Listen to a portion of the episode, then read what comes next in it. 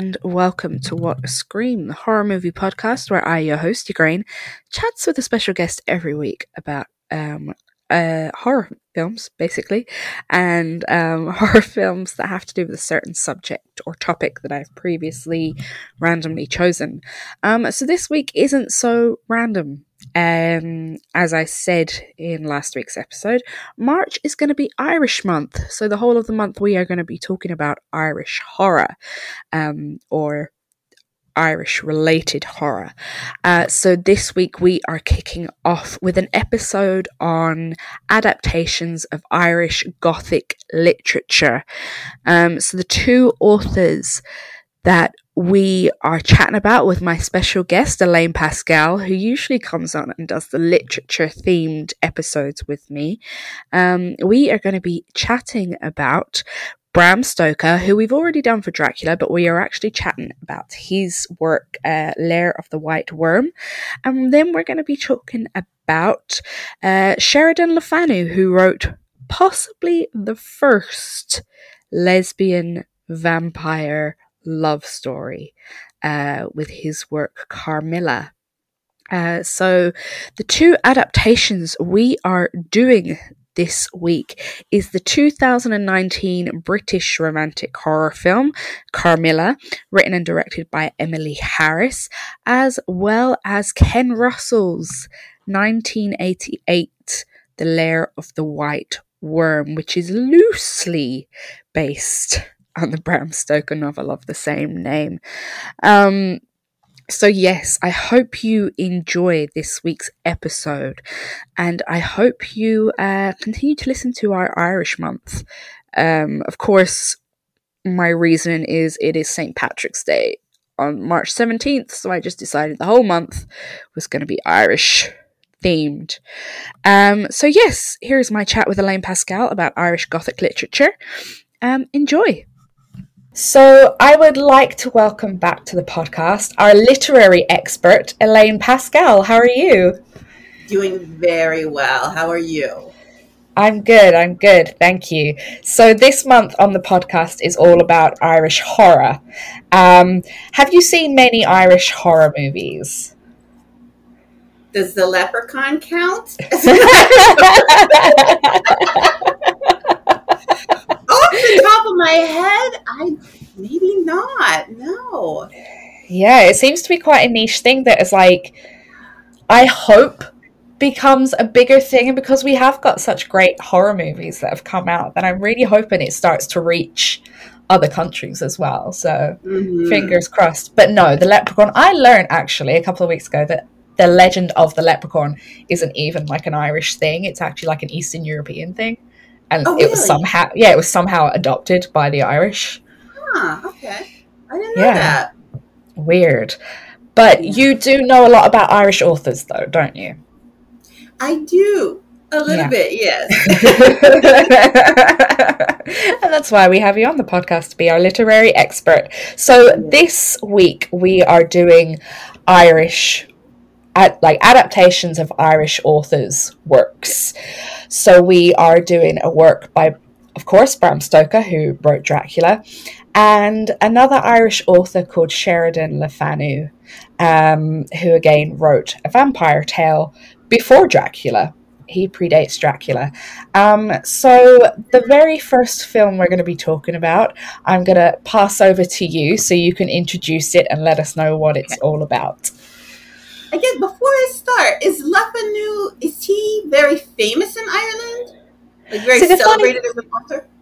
No, that's the funny thing. He's not, which okay. always really surprises me. It surprises I guess, me too. I guess because it's in the shadow of Bram Stoker, really, isn't it? You know. Yes. Yeah. But as you mentioned, Carmilla, that's the story we're going to talk mm-hmm. about, was first. Yep. And Le Fanu owned what was it, the Dublin Daily Mail, where Bram Stoker worked as a critic. Yeah. And supposedly Carmilla did influence yeah. Stoker a bit. I mean, other people, um, M.R. James was a huge fan because mm-hmm. Le Fanu was very famous for his ghost stories. Yeah. Um, Anne Rice said Carmilla heavily influenced the Vampire Chronicles. Yeah, I can imagine that. He's a Carmilla character throughout vampire stories. Mm-hmm. A lot of the mm-hmm. Hammer films deal with yeah. like Dracula's Bride, Dracula's Daughter, and those are based mm-hmm. on Carmilla.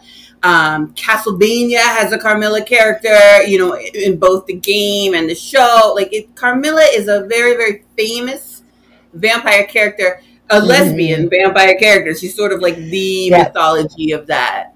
Um, so, yeah, so they made a film that was released in 2019 to a film festival, but actually for audiences in 2020 called Carmilla.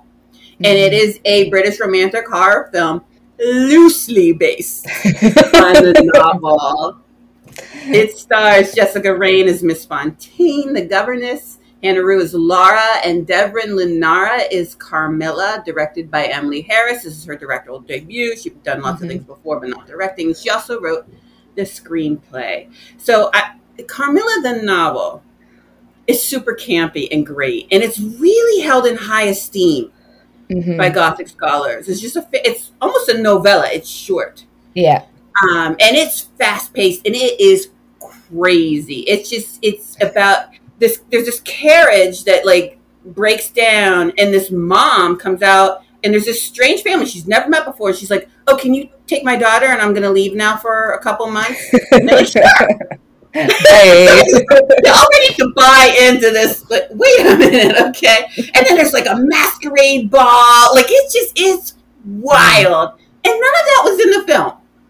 Yeah. The film was really it to me almost wasn't even a horror film. The vampirism takes a complete backseat. We don't mm-hmm. see a lot of like teeth or blood sucking, except for the girls will suck each other's finger. You know, they sort of prick each other and they and that's really done in a more erotic way. Mm-hmm. And the film really focuses on their mutual attraction for each other and mm-hmm. curiosity for each other. And the main girl, Laura, is very isolated and repressed. Her mother's dead. The only woman that she could maybe have any affection from is this horrible governess. Well, there's also a maid there who seems kind of mm-hmm. nice, but the governess is very strict. So then finally, when Carmilla appears, this beautiful young woman who's so mysterious and exciting and exotic. You know, Laura really falls for yeah. her. Um, and and then people around them start to piece together like maybe Carmilla's not really what we think she is. There might be something yeah. else going on. So I mean, it's yeah. a beautiful film. I'm not. It doesn't really follow the book completely. Um, yeah. What did you think of Carmilla? Well, I haven't read the book, so we're kind of swapping from the M.R. James. This episode is like yes. I, I literary wise, I should know. I you know, I should have really read this, but I I haven't. So I'm kind of coming into this ignorant. But what I read about the book, a lot of it was about kind of it was a gothic tale about vampires, but it was also about female empowerment and how the men in the book were kind of a lot like um, Dracula. They were yes. pretty useless and pretty yes. shite. And it was yes. all about like females coming into themselves, coming into their own power in a society where they are repressed. Um, and so when I watched the film, I was expecting that, those undertones. But it really it didn't touch on that at all. And like like like you said, the vampirism took a backseat. It might as well have not been there at all. Right. you know, it might as well just been about this like possible lesbian young woman mm-hmm. in you know I mean they're girls they're like 15 they're very yeah, young yeah. in like the 19th century or whatever and like mm-hmm. this kind of relationship trio between Miss Fontaine who is the the the what do you call them the um her teacher whoever you know looks after governess, her and then whatever, yeah. the governess that's it sorry and then this you know new exciting friend that's come into her life. And it's just uh, it all felt a bit fake. Like even like the you know talking about sexuality it just felt a bit forced and a bit weird. And it didn't feel like it flowed properly. And none of it really made sense. A lot of the time i was just like what is going on? Like and then it went from like it was like sexuality, sexuality, sexuality. Oh, let's pop on a bit about the vampires at the end. Mm-hmm. like, oh crap, let's go from zero to a 100 mm-hmm. And, you know, it just felt a bit forced. Um, did you get a similar vibe? I did, and I feel like it could have been more done with that queer lens of like the outside seeing them as monstrous mm-hmm. and the other when they really weren't. Yeah. They really were just affectionate with each other. Yeah. You know, whatever they they developed feelings, or even just there wasn't enough of a film for them really to develop feelings, but Mm. maybe a curiosity about each other, Yeah, wanting to explore each other, and then the repressive society being like, "This is wrong, so therefore it's monstrous, so therefore Yeah. this one's a, a vampire creature." Like if they had said a little more, that would have been really interesting and cool. Yeah, exactly. I mean, it's kind of like a well known thing that like queer folk find kind of comfort in horror because of that outsiderness, because of being othered um, and kind of associating with monsters. And I just felt that that wasn't played on enough in this film. That if you are to call it a horror, then put some horror in there and, you know, say why there is this kind of relation between queerness and horror. And it just it just missed the mark for me. I think uh, like calling it a horror romance was stretching it a bit far. It was like it was trying to do like light Twilight for you know the 19th century. And I didn't really understand the doctor character who was just always like this really weird doctor who was just always there. yeah, yeah. Whether he And then ended up represented, with the governess. Yeah. was like, well, what's this about? Yeah, all of a sudden out of nowhere, there's this like relationship between the governess and the doctor, and you're like, is this meant to represent her kind of repression and her Exactly. sexuality? But it was just so out of place that you were like, what is going on? yeah. It was Yeah. beautifully filmed though. Like the scenery and everything was Mm. lovely. The actress playing Carmilla was beautiful. She's a stunning girl. You know, it there was, it was nice to look at. yeah, as a film. I just don't. It wasn't Carmilla to me, and and I, I, you know, I have concerns about sometimes like when you try to find a film about Carmilla. The first twenty things that pop up in your search are Carmilla, lesbian vampire, and they're always like really weird, like really. I don't know, not okay. It's not, Yeah. not taking the novel seriously. And as I said, it's a novel. It's really considered an important novel in Gothic literature.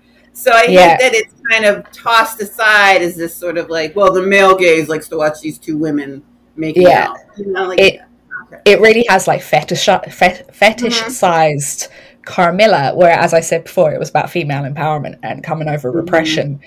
Whereas, like you said, uh, female vampires are very centered on lesbianism for some reason. Like, um, so yeah, it was just. It was it was just a bit dull at places. I was like, I need for a vampire f- story, I need more vampires. hmm Like, Well, I recommend you read the novella. Again, it's not very long. mhm. It is. It moves quickly, and it, it reminds me of. Have you ever read Lewis's The Monk?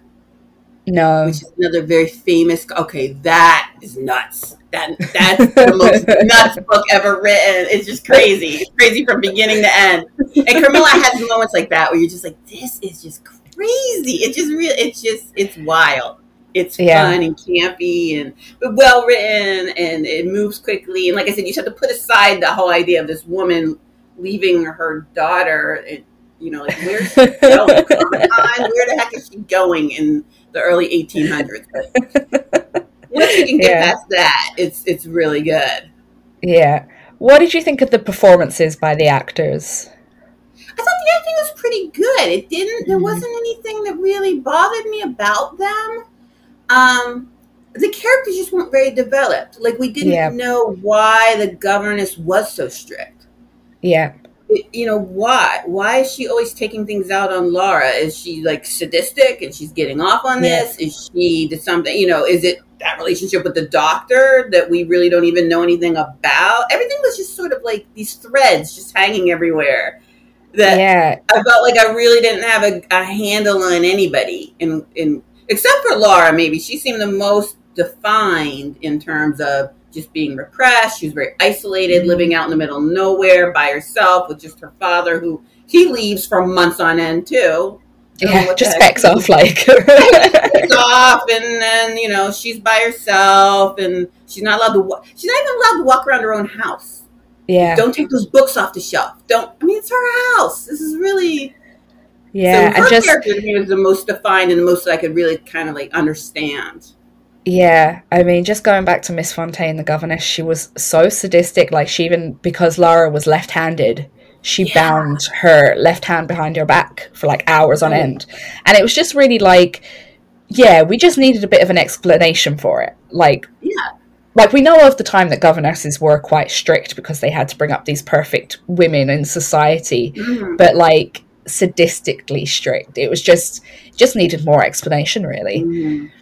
Um, would you recommend Carmilla to people looking for an adaptation of Sheridan's? I'm of two minds of this. I I liked seeing a different perspective of Carmilla. Like I looked forward to watching it because I was like, oh, I wonder mm-hmm. how they're going to see this book that I've read and I'm interested in. So I, I was interested and curious about it from that perspective. Uh-huh. Did it feel like an adaptation of Carmilla to me? No. It, like you said, it felt it didn't feel like anything horror. It really did not yeah. feel like a vampire film at all. It felt like this period piece about some repressed girls who became interested in each other. So mm. if you're looking for a vampire movie, absolutely not. 100% do not watch it. if you're like a huge fan of Carmilla and Carmilla has to be, you know, exactly by the book, do not watch yeah. it. But if you go into the understanding, like, I'm going to see something that's really a nice little period piece, you know. Yeah. Pretty, pretty people yeah. to look at and pretty scenery yeah, I think if you're looking for the gothic, it's not here. Like I, I would have liked to see more gothic as well. It just just sort of missed the mark with the gothic. Um, yeah. yeah, I I probably wouldn't recommend it. but like you said, like if someone's looking for a period piece, perhaps someone who's not like a massive fan of horror and likes pretty pieces, then maybe yeah, go for it. Um, so let's move on to our next film, which I honestly cannot wait to talk about. Like, it I was not expecting so much this. fun. So I was not fun. expecting this. So we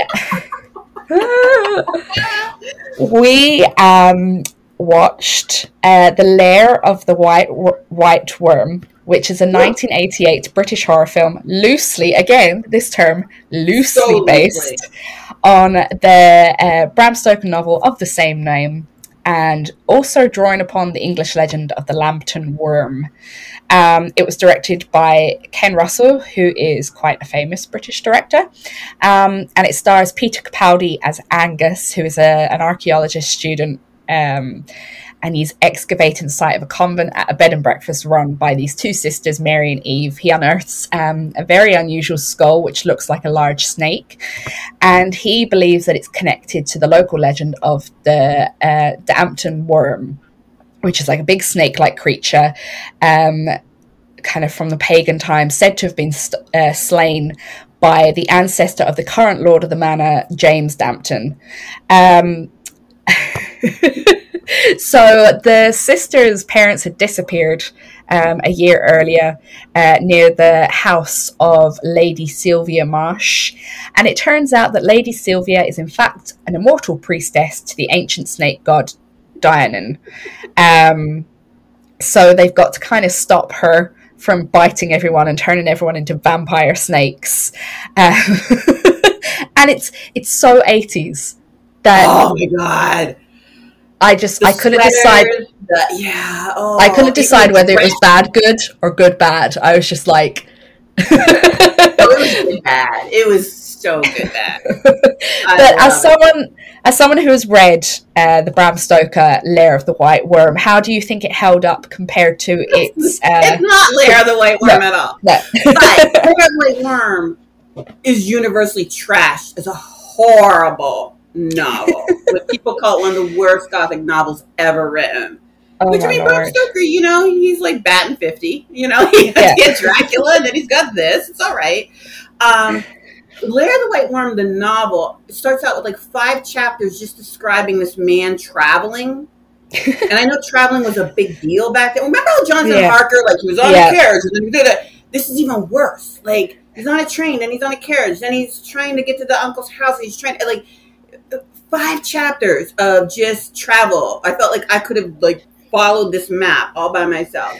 Um, and then it you there's none of this archaeological stuff because that was to bring mm-hmm. it to comment to you know the, the 80s Yeah. Um, there was no Mary and Eve, nice Mhm. Christian names. Yeah. and it really wasn't that pagan Christian conflict okay. in the novel. There was this weird um, racist stuff going on in the novel that I I believe Stoker Mhm. was trying to be like he was with with women in Dracula. I believe he was trying to do the same thing with race and Lair of the White Worm okay. having like the white people treating the African slaves really poorly and Yeah. the African servants very poorly and acting like the servants don't know what's going on. Like they can talk right in front of them. They're not going to understand us because we're, all, you know, like it was sort of Yeah. that tongue cheek kind of a thing. But you do have the sort of Sylvia Marsh character hmm um, in the book. And yeah, people are getting bitten and they're falling sick. So there is sort of this vampirism going on in the book. It's a slow read. Okay. A slow, slow read. Them trying to figure out what's going on. And it just, you know, like I said, just description that goes on and on and on and on forever. Um, so it doesn't Yeah. have many of the things going on in the film, but the film is just such campy fun. Like, I mean, I know you and I, if we were to go on an archaeological dig, we would bring our bagpipes and our kilt along with us. you know, Right. that's what So- we have this get on a thing, with this right? really weird strap on that's going to like, Yeah. puncture Like- somebody with a strap on above a giant snake. You know, Yeah. I just I just love the fact that so Lady Sylvia is meant to be, you know, like this snake vampire and she sleeps in a wicker casket that you'd see in, you know, the funny stereotypical cartoons of like people playing a a, a pipe Yeah. while a snake gets charmed. So she sleeps in this wicker basket and whenever she hears music, she like shimmies. She does she does like the Aaliyah dance, you know, the Aaliyah from Queen of the Damned. She does that kind of dance. Well, tries to, not as well as Aaliyah. Um Yeah. and like walks out the door doing this strange dance. Um, and but then, her costumes were unbelievable. You have to admit. so the first Her time we see her, were- the first time we see her, she turns up in this like Dick Turpin, like highwayman, Adam Ant style, like with Yes. the, the the triangle hat and everything, and it's just like, what are you wearing? it was just. I was like, oh my god. And it's grey. It's like very pe- it's just it was so 80s and it it reminded me a little bit of Katrina from Vamp. Just that Oh, kind of like high style kind Yes. of um thing going on. Um but yeah, it was just the whole way through it was like I mean like you said let's pick up on the whole pagan versus Christianity thing. So of course we've got this pagan god who is fighting against the Christians who caused a Roman emperor to like attack a convent and rape all the nuns. And it's like it's so psychedelic. Uh, it's so 80s psychedelic. Um yeah i mean what do you think was the point in adding this pagan versus christianity angle I, really, I think it was. I you know, I think it was just to go nuts with it. I really do. I, think- I mean, and Amanda Donohoe, she just went off. Like she.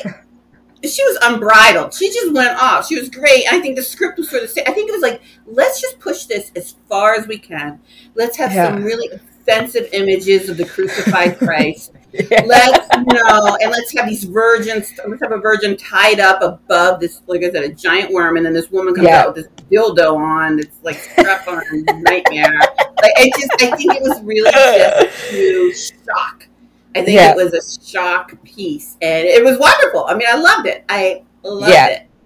I mean, obviously, it was directed by Ken Russell, who did the uh, 1971 film The Devils, which is also um, about uh, a Roman Catholic priest who is accused of witchcraft and possession, and it also focuses on like sexually repressed nuns.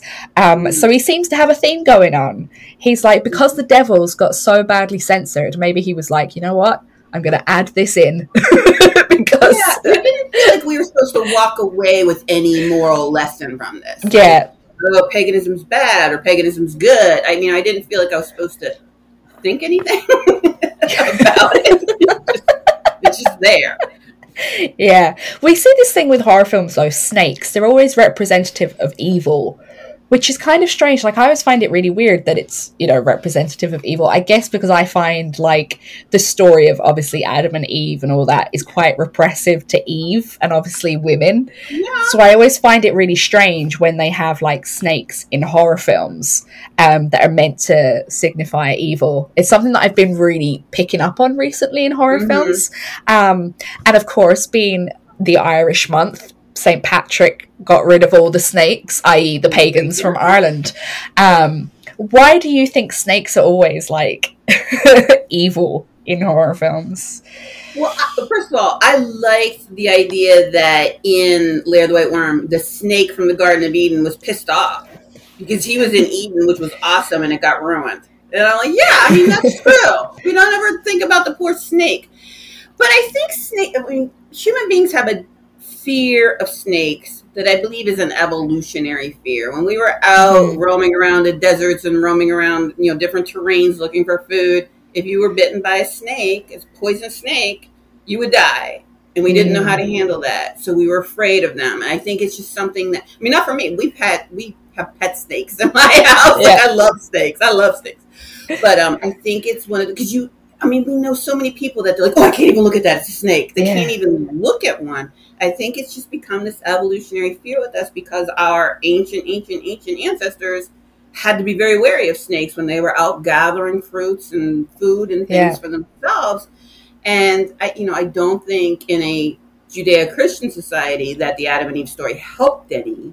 That mm-hmm. the snake was the downfall, and you know, even though yeah. if God knew everything, He knew the snake was going to do that. He set Eve up for that. So yeah, you know? yeah. But I, think, I think the double whammy. I think it's evolution and that whole social mm-hmm. culture, religious idea too. Yeah, but we're here to say snakes aren't that bad. I love snakes. I absolutely adore snakes. Um, I would have a pet snake, but my husband doesn't like them, so I'm like, no. Um, you know, is he afraid of them? Yeah, he gets a little bit freaked out by them. Yeah, creeped out by them. Yeah, I mean, maybe it's a phallic thing too. That's what Freud would say. Yeah.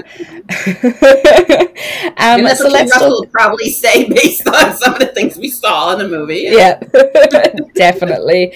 Um, so let's talk about the uh, almost creature design of the vampires because like we said they are snake vampires so their fangs are kind of in the middle as opposed to traditional kind of canine vampires what did you what did you think of the snake vampires I liked it. Again, it was mm. it was mm. part of the whole campy feel to it. If they had yeah. looked more like the European vampire, it wouldn't have worked. Everything was so over the top in this movie, yeah.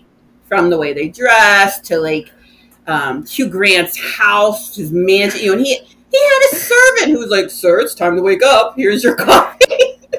what is this? You know, everything was just so crazy that it made sense to me that the vampire creature looked weird mm. with hmm. those weird fangs that are unusual to vampire. Yeah. And the bright red eyes as well. I eyes. I really liked the vampire design because it was just different and it was it was something you hadn't really seen all that much of. And to like marry a vampire with a snake is just like it's perfect. I just think it's a really good kind of a uh, like marriage. Um and it was very visually striking as well.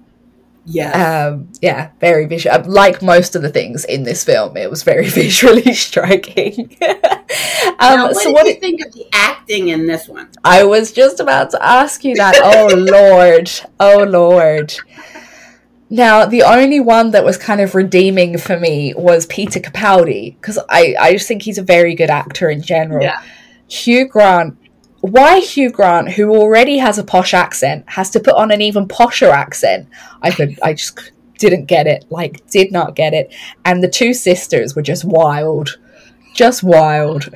The one was, it was Mary. She whined every single yeah. line in the film. Even when people were trying to help her find her parents, she's like, "Why are we doing it?" Like they're yeah. helping you. I mean, yeah, was so unbearable the entire yeah. way through it. I had to check whether she was an actual like actor or not. I, I, know. Like, I was looking at IMDb. I'm like, who the heck is this? Yeah. yeah. Um, so yeah, I did feel, and plus the person who played uh, Lady Sylvia as well, I did feel that they kind of stuck out like a sore thumb almost. Um, but then again, it was hammy, it was over a top, which was this whole film really. So, you know, I, I couldn't really fault it that much. Um, so, would you recommend the film to people looking for an adaptation of the book? Not if you're looking for an adaptation book. I can't imagine anybody on this planet is looking for an adaptation book. It's just like I don't even know when I'm reading it. I can't even picture how it'd be an interesting film. I just can't. Mm. You would have to change it remarkably to yeah. make it interesting. So mm-hmm. if you are that one fan of Lair the White Worm, the novel, the one person who enjoys it, no, don't watch the film. If you want something really campy and really fun, mm. absolutely. Well, I mean, go in, check your brain at the door. You're not yeah. really, you know, and it is just, it is so over the top. I, I read an interview with Amanda Donohoe about it, and she said she yeah. loved it because she was just given free reign to just yeah be bad, like go be bad, yeah, and just whatever that means to you. And she just, yeah, you know, she was so crazy. I just thought it was, and I, as an American, I kind of fell for the Hugh Grant poshy, extra posh, posh, posh accent. I was kind of like, oh, he's cute and wealthy too. yeah, I mean, like you said, check your brain at the door. You know, I think it kind of mixed a lot of folk folkish horror as well. You know, um, obviously with like folklore in it of the d'Ampton worm. And, you know, we've got this rural countryside and something's going on, something's a little bit uncanny, it's a bit weird. Um, and it's all obviously pagan versus Christian, which a lot of folk horror is. Um, so it did have that mix in it. And then with like this pure 80s sentimentality that, like, sometimes you just need a film like this to watch. I find that a lot of horror, even though obviously I, I love lots of different types, a lot of horror is very serious. Mm-hmm. And I kind of like it when a film isn't that serious. I think that's why I loved *Malignant* so much from James Wan because mm-hmm. it wasn't that serious. So mm-hmm. I kind of enjoyed *Lair of the White Worm* for not taking itself too seriously, um, which I think it would have been completely awful if it did take itself yeah. seriously. Yeah. And um, they were um, talking about having a *Lair of the White Worm* too. Oh no way! yeah. Well, I mean, it ended sort of. Dum, dum. Of course, because yeah, that would have been amazing. Nothing ever happened with that. No. Oh, I think they should do one like now with Peter yeah. Capaldi and Hugh Grant. Like, oh, that would be good. Yeah. Yeah. Right. um. So, kind of looking at these two adaptations. Um which one would you kind of recommend over the other? Again, Lair the White Worm. It's just fun. I, you know, yeah. at the end of Carmilla, I sort of felt like, what did I just watch? Like when it ended, I was like, huh, you know, what was that? What did I just watch? Yeah. It really didn't leave me with much. Yeah. Whereas at least Lair the White Worm, as crazy as it is, it's crazy. So yeah. trying to walk away from it going, oh my God. Yeah. The music, the clothes, the hair, you know, I mean, it's just, yeah. there's a lot going on. There's a lot to really sink your teeth into. So definitely I would watch Lair of the White Worm. Even, and as you said, if you're not a horror fan, it's okay. It's not, yeah. it's funny. It's silly. It's a silly yeah. time it's not going to scare you. You're not going to, you know, you can go to sleep afterwards. You're not going to be checking your closet for monsters or anything. So, like silly things, you might really enjoy it. Yeah. Um, and one last question. Why do you think that perhaps lesser known Gothic fiction works aren't picked up as much for adaptations or adaptations that are true to the works? Because we see a lot of Dracula, we see a lot of Frankenstein. Right. But those were originally made early on. Mm-hmm. Those were early films in the film mm-hmm. industry, mm-hmm. and then we keep adapting them over and over again. Yeah. I don't think you're. I don't think you're going to see a lot of Hollywood people mm-hmm. bothering to go back and reread like The Monk, yeah, or Carmilla. Mm-hmm. Um, I mean, at least I can talk about Americans. We're basically illiterate. We don't read. we, you know, we just don't. And especially not something that, like Lair of the White Worm is a challenging read. mm-hmm. even Dracula is a challenging yeah. read. It's not easy to read. Um, so I and I think people want an easy. Yeah. And so what we find with the adaptations of Dracula and Frankenstein is they're adaptations of the film, not the novel. Like mm-hmm. They're kind of going, oh, let's look at the Bela Lugosi and then change that. They, they keep yeah. working through that same script, mm-hmm. not so mm-hmm. much the novels. Yeah. What do you think? I don't know. I'd kind of agree with you a little bit. I mean, obviously, Carmilla has been overshadowed. Everyone knows who Dracula is because of the Bela Lugosi, because of the Nosferatu adaptations. And nobody really knows about Carmilla. Nobody knows, even Irish people, even, you know, unless you're an expert on Gothic literature from Ireland, you're not going to know who Carmilla is. Um, and I think that's such a shame.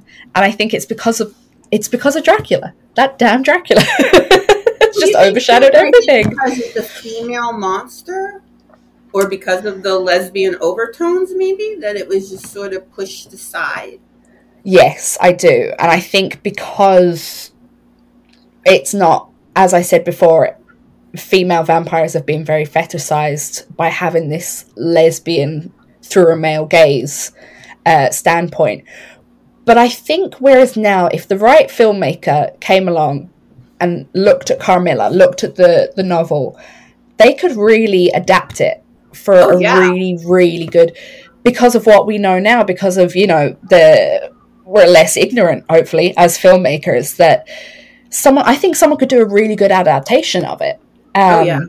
Whether that be someone like Liliana Amirpour, who did a, a Girl Walks Home Alone at Night, yeah someone like that who just knows how to tell these stories without making them flashy. And I think that's what Carmilla needs. But there is that flashy scene, and then there's this whole masquerade ball. It's just amazing mm. where they're trying to get people to take off their masks and show who they really are. And I can really picture that. It almost makes me feel like you know how in Penny Dreadful they had all those ball scenes, all those ball scenes, and they, so I'm almost picturing that, like the gowns and the masks. Yeah. And, that could really be a stunning scene in a film. Yeah. And it could be really well done because it's it's a big moment in the book too. With, I mean, they're not only unmasking people; they're unmasking yeah. the mystery of Carmilla. Where did mm-hmm. she come from? And what we find out is that Carmilla actually her name. She's like Malurka. Wait, I think I even wrote yeah. it down she's got like three different names and they're all the same name but it's an anagram of carmilla so it's really bizarre. And it's just she and her mother keep going through time and just, um, let me see, I have it written down somewhere. Her names are, yeah, her names are M- Mircalla, Carmilla, Millarca. They're all anagrams. and every you know every so every hundred years yeah. she changes her name to an anagram a different anagram of it and, yeah. And, and, it's, and it's interesting. She's a young girl who's a vampire who's never going to age. She's 15. Mm. You know, there's a lot that could be done with that. You're right. There's yeah. so much that can be done with that. And would you like to see it as like a true adaptation, as in to keep it in that time period? Because the way I was thinking about it, it would be interesting to bring it into modern day mm. sensibilities. Well, if it if um the director you had named, Anna was going to do it mm-hmm. definitely contemporary. That's yeah. her, you know. Yeah. The girl walks home is so cool. It's yeah. just so cool. yeah. that she would make it cool and contemporary. Yeah. Um, I could go either way. I could watch one that's a period piece if it's well done. If and yeah. if it's not just like, oh, look at these nice costumes. We spent all our money on costumes. Shite. Um, so thank you so much for coming on and chatting about these two works with me. And I think I will probably try and read Carmilla. I'm not a very good reader. I'm very, a very slow reader. not long, and it moves pretty quickly. So I do recommend it. Okay, thank you so much. So that was my chat there with Elaine Pascal about Irish Gothic literature. And we talked about Bram Stoker's Lair of the White Worm and its adaptation from Ken Russell in 1988, and also Sheridan Le Fanu's Carmilla and the 2019 movie adaptation directed by Emily Harris. Uh, so, what did you think of this week's episode? Are you a fan of the works? Um, have you ever seen these movies, especially Lair of the White Worm? It's quite. I, I would recommend everyone to watch it because it's just so ridiculous. It's enjoyable. Um, so the rest of this month, we've got some great episodes coming up. We have, um, as is tradition with Ruby Noir, we are doing uh, an extra ridiculous um, episode, I guess. Um, we will be covering or attempting to cover the uh, Leprechaun series of films. We thought, you know, us being Irish, we were probably the only kind of podcast that could cover this in all seriousness for Irish Month. So we will be covering that. I will also be talking to some Irish filmmakers as well this month. Um, so keep an ear out for those. As always, you can find me on Instagram and Facebook at What a Scream Podcast and also on Twitter at What underscore Scream, where you can also keep up with my writings with Ghouls Magazine and um, Moving Pictures Film Club, and I have a few more articles coming out on different platforms as well that I'm really excited about. Um, so you can keep up to date there.